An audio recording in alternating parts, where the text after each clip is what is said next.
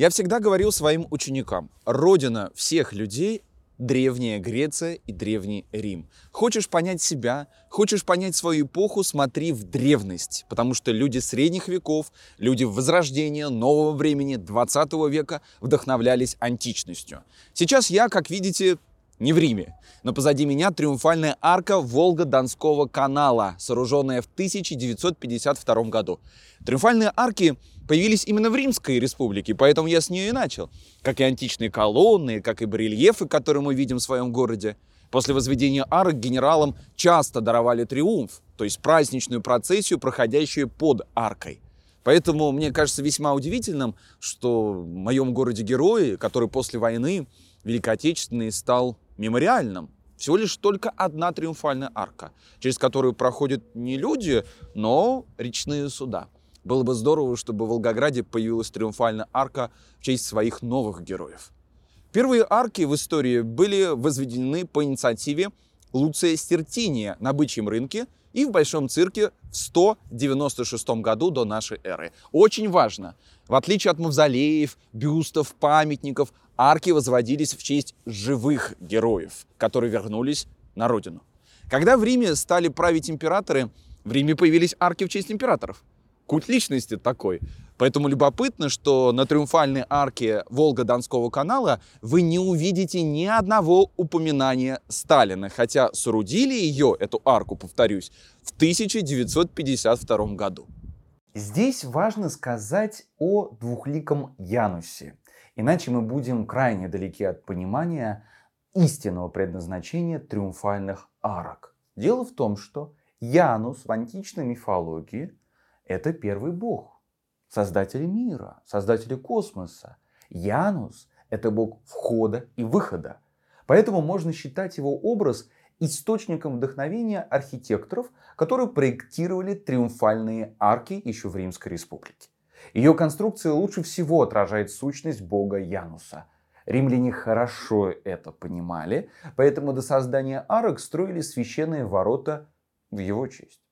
Размещали ворота исключительно у Померия. Это такая священная городская черта. Короче говоря, на границе города. Там же в первую очередь ставили и арки. Таким образом, триумфальные арки символизируют прошлое и будущее. Исследователи насчитывают до 500 римских арок, 280 из которых существуют до сих пор. Наиболее известны три императорские арки, сохранившиеся в Риме. Это арка Тита, арка Симтимия Севера и арка Константина. Мир подражает именно этим античным аркам. Посмотрите, например, на триумфальную арку в Париже, на арку Веллингтона и мраморную арку в Лондоне, арку в Мюнхене и на Манхэттене. А хотите, чтобы, например, триумфальная арка у вас стояла на триумфальной арке? Вообще легко. Однажды австрийский император Франц Иосиф, чтобы выиграть конкурс самого крутого классического здания в мире, заказал придворцовую арку у венского градостроителя. Не только на Барвике хотят по-богатому. Построили ее только в 1913 году, за 4 года до гибели Австро-Венгерской империи. Строили с больше 30 лет. Архитектор Карл фон Хазенауэр установил героическую триумфальную арку на рустованную так называемую триумфальную арку, тоже вдохновляясь аркой Тита и Константина. Триумфальные арки выполняли также политическую задачу. В XVI веке по заказу императора Священной империи Максимилиана I была сделана гравюра на дереве. Крутые художники того времени, среди которых был, между прочим, Альбрехт Дюрер, создали макет трехарочной триумфальной арки. Каждая арка рассказывала о ключевых сюжетах прошлого и современности, про происхождение франков, то есть про истоки империи и жизнь тогдашнего правителя. На гравюре также можно было найти бюсты, конечно же, Юлия Цезаря и Александра Великого и еще 12 различных исторических сюжетов. Так макет триумфальной арки, который никогда не планировали использовать строители, ну, потому что, в общем-то, в империи денег не хватало при Максимилиане, служил пропагандистским инструментом. Публика должна была ясно принять нарратив исторической политики государства. Он складывался из простой мысли. эпоха императора Максимилиана неразрывно связана с Древним Римом. Этот образ должен был упрочить право Священной Римской империи на существование. В средние века триумфальные арки служили местом для стражи, с прошлого века в них стали создавать музеи и смотровые площадки. Короче, чем больше триумфальных арок появлялось, тем быстрее стирался изначальный их смысл. В конце концов, триумфальные арки стали лишь мотивом для проектирования фасадов зданий. Большая часть наших знаний о древнеримских зданиях основана на рисунках римских храмов Андрея Палладио. Палладио также изучал римские триумфальные арки и планировал выпустить отдельную книгу на эту тему. Но так и не завершил ее. Тем не менее, он был хорошо знаком с этими конструкциями и сделал свою версию формы для бокового подъема лоджии Дель Капитаниато Веченце, завершенный в 1752 году. Тема скульптурных панелей напоминает ну, зрителю о победе венецианцев над турками при Лепанто в 1571 году. Как и древние римляне, Палладио запечатлел этот триумф в форме триумфальной арки – по этой причине, собственно, например, и Ремарк назвал свой роман «Триумфальная арка». Он создал литературное произведение, которое само по себе было этой аркой, в метафорическом смысле этого слова. Дань тем людям, которые ушли на войну. Aber das ist ein Grund, eben weiter daran zu glauben sogar. Denn was bleibt, wenn wir nicht daran glauben, dass ein Fortschritt möglich ist für uns? Was bleibt? Что еще, кстати, вспомнил сейчас? А, в фильме «Армия теней» есть замечательная сцена, где нацисты, отбивая барабанную дробь, а, входя в Париж, проходят мимо Триумфальной арки. То есть не входят в эту арку, а идут мимо.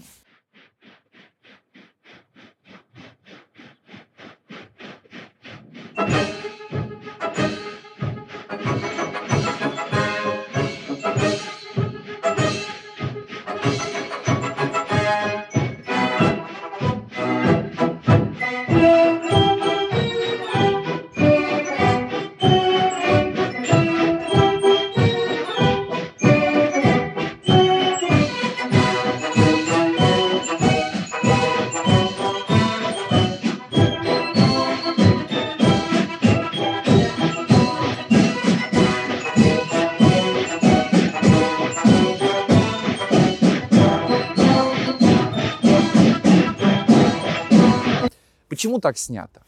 Режиссер знает, зачем нужна арка, он помнит об этом, в отличие от многих.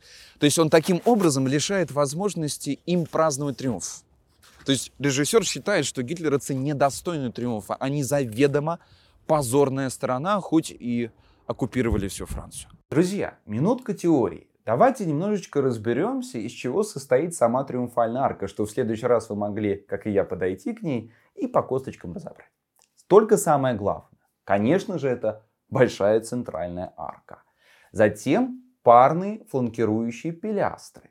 Затем я прошу заметить смелый антамблемент с кронштейнами. А затем, начиная смотреть с карнизом, мы видим под карнизом фриз, ниже архитрав, ну и атик, конечно. Например, у арки Тита широкий атик с панелью для надписей, а арки Константина аж три атики, потому что она, эта арка, трехарочная. Также следует разделять арки и пропилеи. Визуально это несложно. Старейший известный отдельно стоящий пропилеи расположен на территории дворца Пасаргадах, столице Ахименитов. Ее в Волгограде называют центральной лестницей на набережной. Думаю, что многим знакома триумфальная арка на Тверской, которая сооружена в честь победы русской армии в войне с Наполеоном. Вообще, когда я говорю триумфальная арка, сразу мои товарищи вспоминают именно Москву. Но мало кто знает, что возводились арки и в регионах России. Даже появился особый русский стиль. Например, это Николаевские ворота во Владивостоке и арка в Благовещенске. Их сооружение связано с путешествием царевича Николая в 1891 году. Как я еду в электричке в Красноармейский район, так Николай ехал на Дальний Восток. То есть арки возводились в честь будущего императора. Поэтому в 30-е годы 20 века их разрушали, а совсем недавно восстановили. Чем ценны именно эти арки? Главным образом они объединяли жителей империи, Большой Российской империи. Они устанавливают связь между центром и Дальним Востоком. Кроме того, Николаевские ворота, так еще у нас называют триумфальные арки, воротами, являются воплощением византийско-русского стиля. С 1830-х годов возникли идеи об особом русском пути. Оформилась известная консервативная триада Уварова «Православие, самодержавие, народность» и идея Леонтьева о византизме. И поскольку архитектура — это слепок времени, воплощение идей своей эпохи, застывшая музыка эпохи, в описании триумфальной арки Владивостоке мы читаем следующее. Ворота украшены византийскими стрельчатыми полуарками. Посмотрите, какая красота! Как вы видите, в советское время у триумфальных арок было такое же предназначение, как и в царские времена – утверждение власти, прославление ее правителей. На атике триумфальной арки Волго-Донского канала, которая стоит за моей спиной, вы можете увидеть надпись «Слава великому Ленину». Но что отличает арку? Она представляет собой уникальное место памяти, потому что архитекторы отразили идею о триумфе советского народа в Царицынско-сталинградских боях. Обычно эти два исторических периода представлены в архитектуре моего города как бы раздельно. Да? То есть памятник, посвященный гражданской войне отдельно, Великой Отечественной войне отдельно. Триумфальная арка объединяет коллективную память о гражданской и Великой Отечественной войне. В этом ее уникальность. Такое мы можем увидеть только здесь, на площади павших борцов. Э, даже многие горожане думают, что весь этот комплекс посвящен войне сороковых потому что каждое 9 мая сюда приходят жители моего города и возлагают цветы к вечному огню. И все сооружение в коллективном сознании символически как бы слипается. Но обелиск хранит память о Красной Армии, которая воевала с контрреволюционерами при обороне Царицына. Триумфальная арка, друзья, это центр притяжения искусств скульптура, архитектура, декоративное искусство, живопись, музыка, потому что песни звучат. Сосредоточение городской жизни, то есть это место совершения ритуалов, церемоний, ориентир в пространстве, ну и воспоминания о прошлом, то есть о событиях, о правителе. И в Риме триумфаторы чествовали, конечно, лишь один раз. Всего лишь один раз. Несколько тысяч человек было в тот день вокруг этого триумфатора, вокруг живого героя. Но герой знал, Через триумфальную арку, построенную в честь него, пройдут миллионы людей, которые узнают о его подвигах. Вот в чем еще одно очень важное предназначение триумфальной арки. Я думаю, что стоит вспомнить о предназначении триумфальной арки и нам, наследникам Римской империи. Это не атовизм, как многие горожане могут подумать, глядя на древний декор, на античные статуи. Триумфальная арка – это, друзья, место памяти и символ, который имеет четкое применение. Арка возвращает живых солдат из войны в общество, из прошлого в будущее. Показывает каждому солдату от имени общества, что тыл встречает сыновей и дочерей обратно, что они тотально, абсолютно свои. Родня – Триумфальная арка приглашает в мирную жизнь каждого воина и наделяет его особым статусом.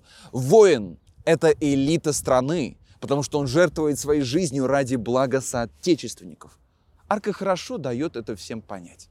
Поэтому архитектура – один из самых действенных способов объединить граждан. Я в этом абсолютно уверен. Тем, кто способен влиять на облик города, важно иметь, вернее, уметь использовать архитектуру во благо страны. А для начала, для начала, стоит хорошенько изучить историю мировой культуры, заглянуть в древность. Спасибо вам большое, друзья, за внимание. Поставьте мне нравится этому видео и подписывайтесь на канал «Лицо и цветочки» на YouTube и в Телеграме.